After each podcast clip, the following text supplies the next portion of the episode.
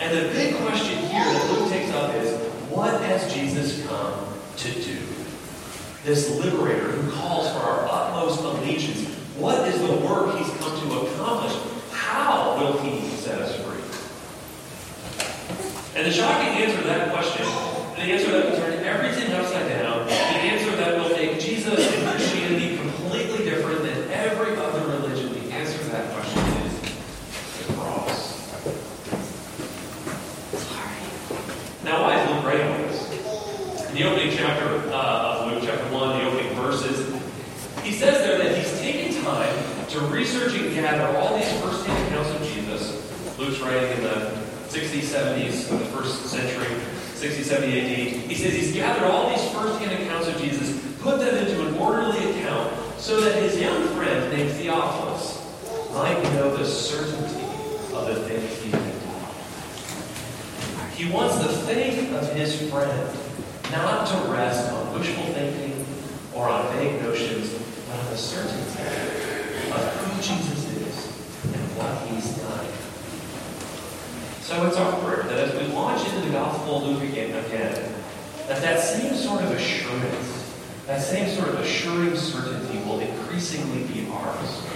And out of that assurance, we can be the kind of people who are people of love and hope and even joy in the midst of our city that so desperately needs all of those things.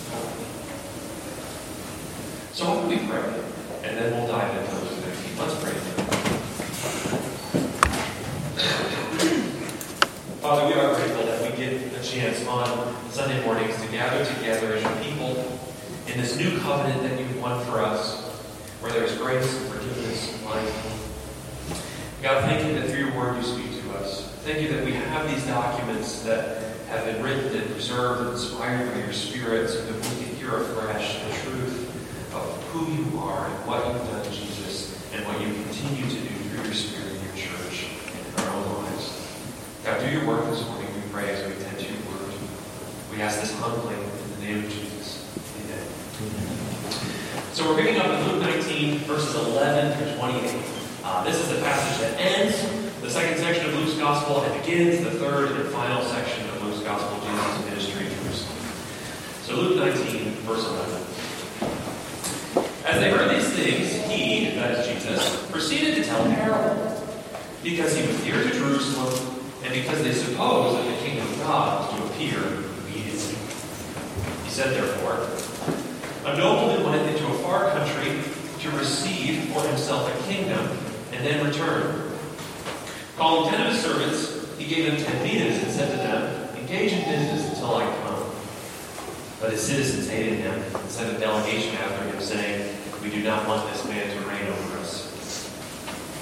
When he returned, having received the kingdom, he ordered these servants to whom he had given the money to be called to him, that he might know what they had gained by doing business. The first came before him, saying, Lord, your mina has made ten minas more. And he said to him, Well done, good servant, because you have been faithful and very little, you shall have authority over the cities. And the second came, saying, Lord, your mina has made five minas. And he said to him, You are to be over five cities. Then another came, saying, Lord, here is your mina, which I kept laid away in a handkerchief. For I was afraid of you, because you are a severe man. You take what you did not deposit, reap what you did not sow. And he said to him, I will condemn you with your own words, you wicked servant. You knew that I was a severe man, taking what I did not deposit, and reaping what I did not sow. Why then did you not put my money in the bank? And at my coming I might have collected it with interest. He said to those who stood by, Take the mina from him, give it to the one who has ten minas. And they said to him, Lord, he has ten minas.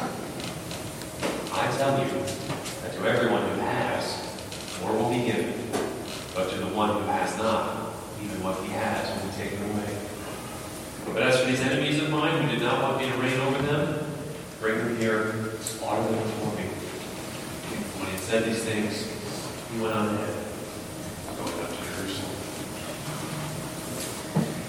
Well, our passage today is about expectations. Expectations, of course, can be a very powerful thing.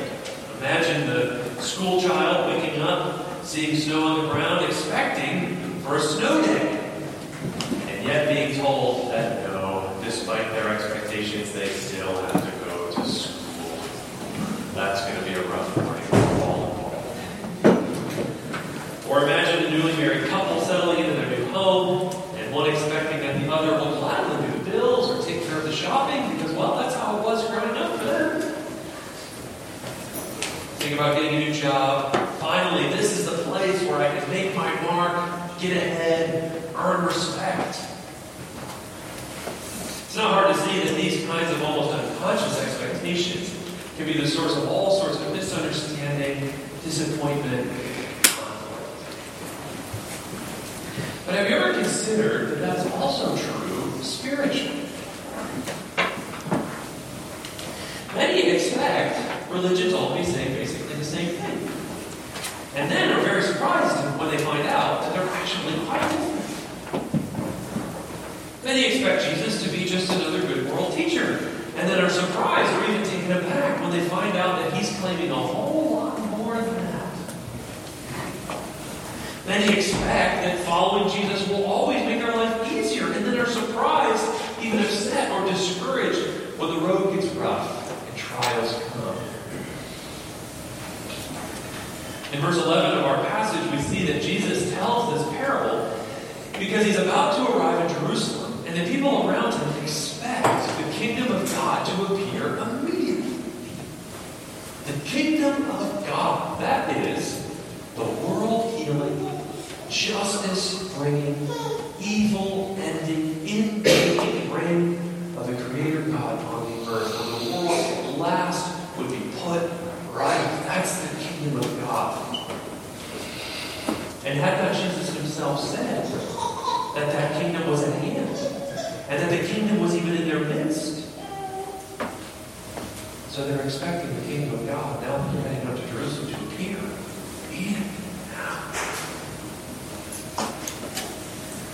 But although Jesus had indeed launched God's kingdom in his own person and work, the kingdom of God in its complete fullness was not going to appear immediately. In other words, in Jesus, the kingdom of God was inaugurated, but its consummation was not going to happen right away as the disciples expected. And so if our expectations can cause us such problems relationally, vocationally, more so spiritually. And so this parable isn't just for the first disciples following Jesus up to Jerusalem, it's for us today as well. So what should we expect as followers of Jesus? Well, the first thing that this parable shows us is that we should expect not immediate victory, but ongoing responsibility. We should not expect immediate victory, but ongoing responsibility. Look again at verses 12 through 14. Jesus said, Therefore, a nobleman went into a far country to receive for himself a kingdom and then return. Calling ten of his servants, he gave them ten minas and said to them, Engage in business until I come. But his citizens hated him and sent a delegation after him, saying, We didn't want this man for Now, this idea of a nobleman going away to receive a kingdom or to receive the authority to be king would have been familiar to Jesus' contemporaries. In fact, when Herod the Great died, his son, Archelaus, actually went to Rome to try to convince Caesar to make him king over Judea in the place of his father. And the Jewish citizens disliked Archelaus so much that they sent an embassy to Rome to tell the emperor that they didn't want him to rule. So I think the emperor ended up making, making him sort of a sort of second-class ruler and said, well, if you do a good job, then you I just put the live feed on next door and the volume's So this idea that one would go away in order to receive the authority to reign as king was a familiar concept to cutting the volume to this or does it go through here? And Jesus is here applying it to his own ministry. His arrival in Jerusalem isn't going to result in an immediate Did you kingdom. say it was? Rather, he's going to depart for some time and then return in the future in full authority to reign. And as the story of Luke's gospel unfolds, and as that story continues into the of Acts, that's exactly what we see. Jesus accomplishes his work in Jerusalem and then ascends to the Father, promising that he will one day return in glory to reign. This is what Jesus himself and the rest of the New Testament teaches, and is what the church has professed from the very beginning that we live in between Christ's first and second coming. His first coming in grace to, to purchase our redemption and to inaugurate the kingdom, and his second coming in glory to judge and to consummate the kingdom. And so, like those first disciples, we should not expect immediate victory in this in between time. We still wrestle, and we will still wrestle with sin and temptation. We will still battle sickness and death. Our relationships will be hard at times. Our emotional life will not always be easy. Being a follower of Jesus, being filled with His Spirit, does not mean guaranteed health, wealth, or sinless perfection.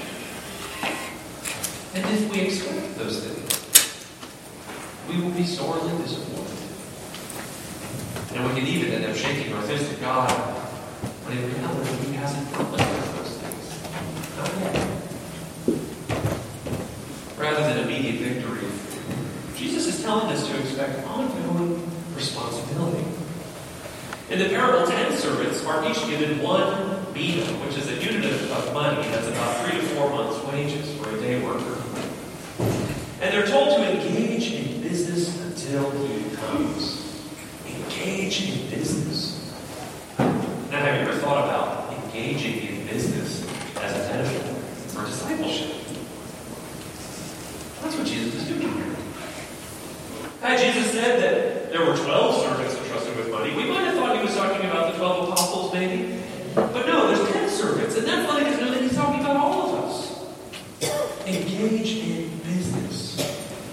Use what the Master has given you your time, your talents, your treasure. All of it is a gift for him to be used in the engagement of his business. Now, I'm not a business person, uh, but I do know that if you want to be a successful business person, you need a plan. Have you ever stepped back and thought how your time, your talents, your resources can be used for God's kingdom? As you engage in your vocation, as you engage in your family life, as you engage in your community life, have you ever thought and made, yes, a plan about how I might be engaged in the business of God's kingdom? But in business, you don't just need a plan. You also need to be willing to take risks, don't you? Following Jesus is like that. There will be times when you need to step out and do something risky. But no great business venture ever really was a success without a little bit, or maybe a lot of risk, right? You have to do something outside of your comfort zone, like striking up a conversation with your neighbor, or maybe volunteering with a classroom full of first graders. Could there be risky that? But in business, I've heard you don't just need a plan, and you don't just need a willingness to take risks. You need partners. You can't do it alone. And discipleship is the same. We need each other. The business of God's kingdom isn't a one person operation. We need various gifts and talents and resources working together in this business of the kingdom. But let me mention just one last thing. In business, it seems to me, you need confidence. Because it's not easy. Look at verse 14. Jesus tells us to expect that many people will not want to do with him. Some will passively reject Jesus as their king. Some will actively reject Jesus as their king.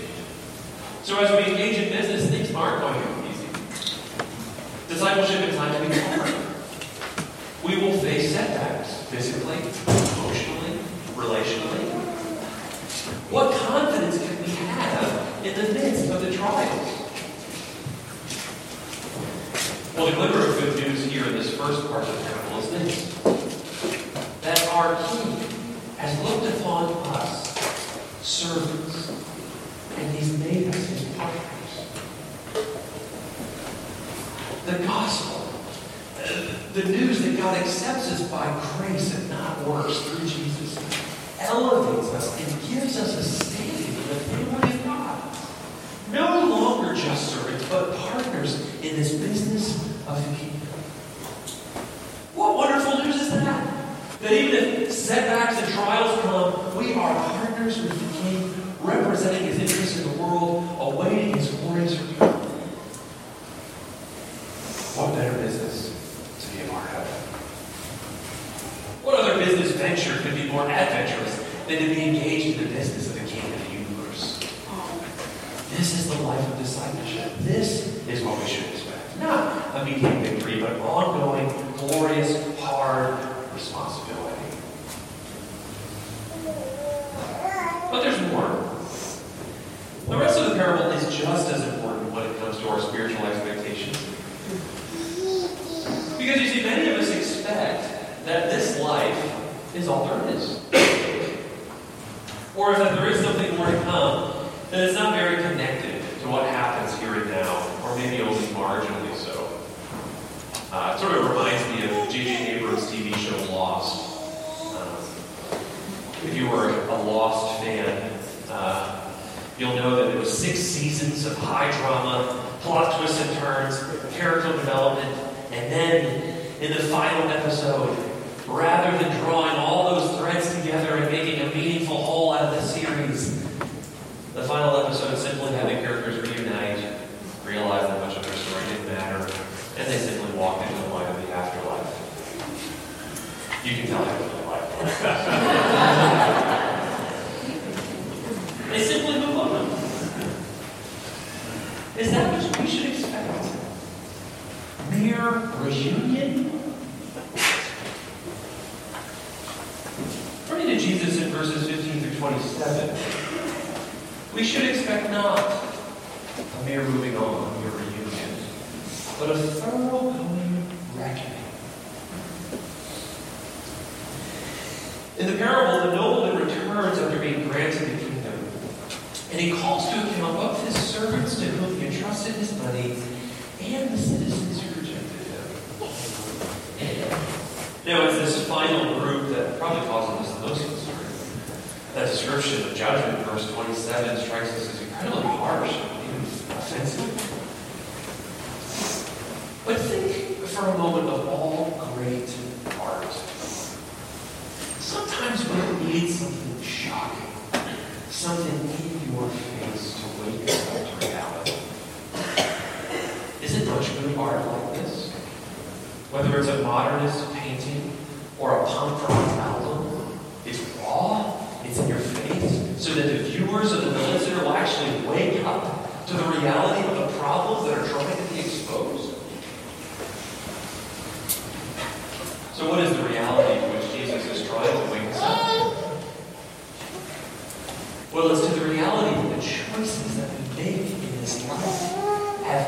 eternal meaning.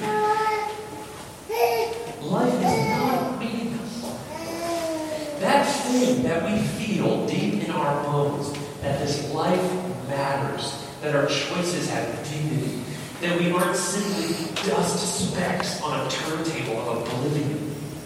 No, this thorough reckoning by the King brings the good news that our choices matter, that life is not meaningless.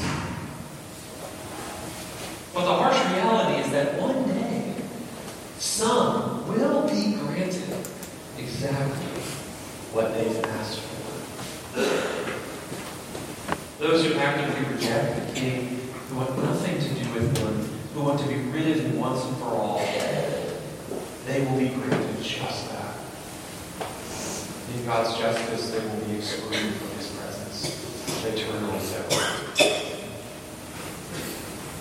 And if God is the eternal source of all life, what can separation from him be like but eternal death? Some modern art can make us uncomfortable. We walk through the Yale Art Gallery and find some pretty uncomfortable pieces. But that doesn't make it any less true.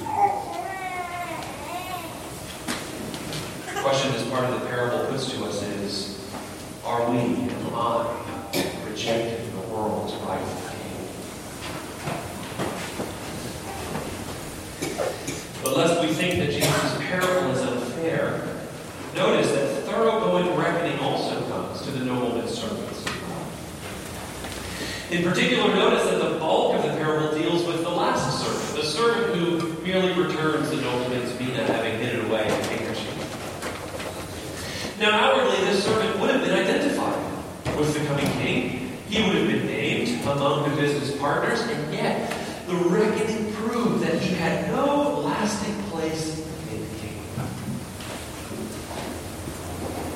The warning here is to nominal Christians, that is, those who identify outwardly with Christ in name, but for whom there is no inward reality, no real relationship in King Jesus. You see, it's not outward marks that Jesus is looking for, but inward reality, inward sincerity. Things like baptism or church attendance or being able to recite a creed. Those are all good things. They can be fruits of genuine faith, but in and of themselves, they are not sufficient. now, this doesn't mean that we are ultimately saved by our works. The good fruit of our life does not put us in a saving relationship with God. We could never be good. We are saved by faith in Christ's righteousness. But as the reformers would say again and again, we are saved by faith alone. But saving faith is never alone. A living tree produces fruit. An active bank account produces profit. Faith without works is dead faith. No real faith at all. And this last servant has nothing to show when the master returns. He did nothing with his meat. Is this me? Is this me? Having grown up in a time and place where the gospel's clearly proclaimed, when scripture is printed and available in our own language, and with just a click away on our smartphone, we can read the very word of God whenever and however we want. When scholarship again and again continues to affirm the gospel's reliability, when friends and family around us are trusting and following Christ, will we have nothing to show for this mina God has given to us? Will we not entrust ourselves wholeheartedly to the King? And notice something important here. This servant disobeys his master's wishes and does no business the. And, and then to justify his inactivity, his rejection of the nobleman's wishes, he creates in his mind a picture of the nobleman. And, and what does that create a picture like? Well, this nobleman in his mind is harsh and demanding. He takes when he have a deposit, he reaps when he have a sow. And of course, the nobleman's generosity to the previous servants proves all. And yet, in this servant's mind, this is the picture he's created. And this picture of the nobleman he creates, as severe, as the demanding, that allows this servant to blame who? For his disobedience. Well, he blames the nobleman. I was afraid of you, so I did nothing. Because you're so harsh. Do you notice the heart dynamic of sin that Jesus is laying bare for us? We disobey. Create a false image of God that justifies our disobedience. And then we use that false image to turn and put the blame back on God. Do you see that dynamic in your own heart at times? I know I've seen it in mine. And it should make us tremble. And so the lesson to take away from this last sermon is that we must make use of the Mina God given us. We must not allow the false images of God in our mind to keep us from taking advantage of that gift that God has given. It's not enough to be a Christian in name only. As verse 26 shows us, if you look there, if we are a Christian in name only, even that name will be taken away from us. Not outward identity, but inward, living relationship with Jesus. That's what counts. And how do you get that? First, something called repentance, which is admitting to God that you're a sinner and you need forgiveness. And then faith. Trusting in the Lord Jesus' life, death, and resurrection alone to make you right with God, and trusting yourself to Him as your business. And for those who make that step, there is also a reckoning. In verses 16 through 19, the servants who had engaged in business with the master's mina, we find it there. They've taken a risk. They've stepped out in faith. They've come. And they come with what they've gained. Some, no doubt, have gained it through hardship and trial. Some have probably spent sleepless nights wondering how it would all turn out. Some may have lost friends or family members along the way. Some probably made deep sacrifices. But at last, this day of reckoning comes. And what we have to see in the parable of this point is the radical generosity of the king. A mina was no more than three or four months of a day wage, as I mentioned. You know, history tells us, I think it was Mark Anthony, history tells us that when Mark Anthony tried to reward his soldiers' service, uh, he gave them a mina as a gift. And they basically mocked him because it was such a small amount. So he had to up his gifts a little more. Which goes to show that mina was something, but not much. And yet, when these servants come before their king, some, some having gained 10 minas, which was not unheard of return in the first century, and some having gained 5 minas, what's the reward? In return for a worth of service, the servants are rewarded with the rule over whole cities. The reward is lavishly disproportionate. For the small amount they return, they are granted unprecedented dignity, position, importance, and honor in the kingdom of God. I mean, imagine if I gave you, let's say I gave you three thousand dollars to invest. Not a small a huge amount of money. And then let's say you came back to me and you said, "Hey, I actually turned you three thousand dollars into ten thousand dollars." I'd be pretty happy about that. What you wouldn't expect me to say, "Great job, you get the whole city of New Haven."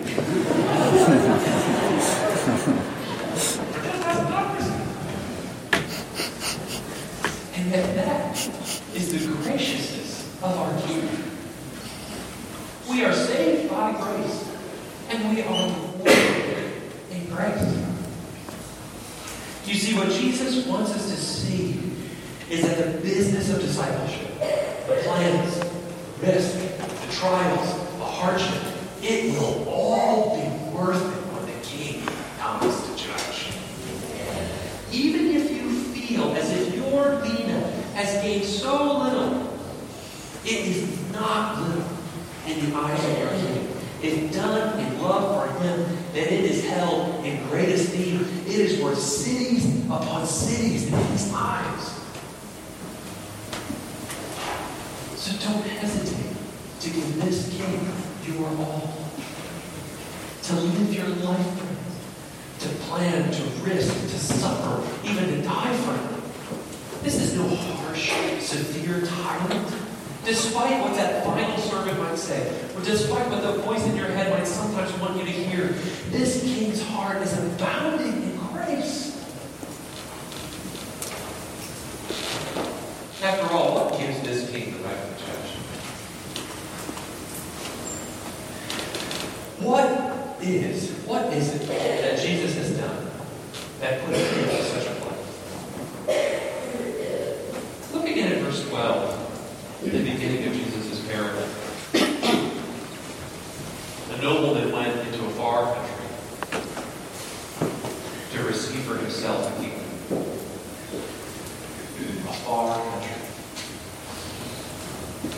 That same phrase is used in Luke 15 in Jesus' parable of the prodigal son. When the younger son leaves his father, he goes to far country to squander his wealth. And you see, Jesus too would go to the far country. He would go out into the far country where we had squandered it all, down into our sin and our exhaustion. And he would go out to the far country of our idolatry and our rebellion. And to the far country he would go, and it would lead him to the cross. And in that far country there, he would wait for himself a kingdom. No other king, no other religious leader, no other moral teacher has done what Jesus has done. He alone has gone into the far country and died for our sins. He alone has risen again and ascended to the Father and now intercedes on our behalf. This is what gives Jesus the right to be our King and to be our judge and to be our Lord. Jesus did what no one expected the Messiah would do. He died on the cross. So that we could receive what no one expected sinners to receive a place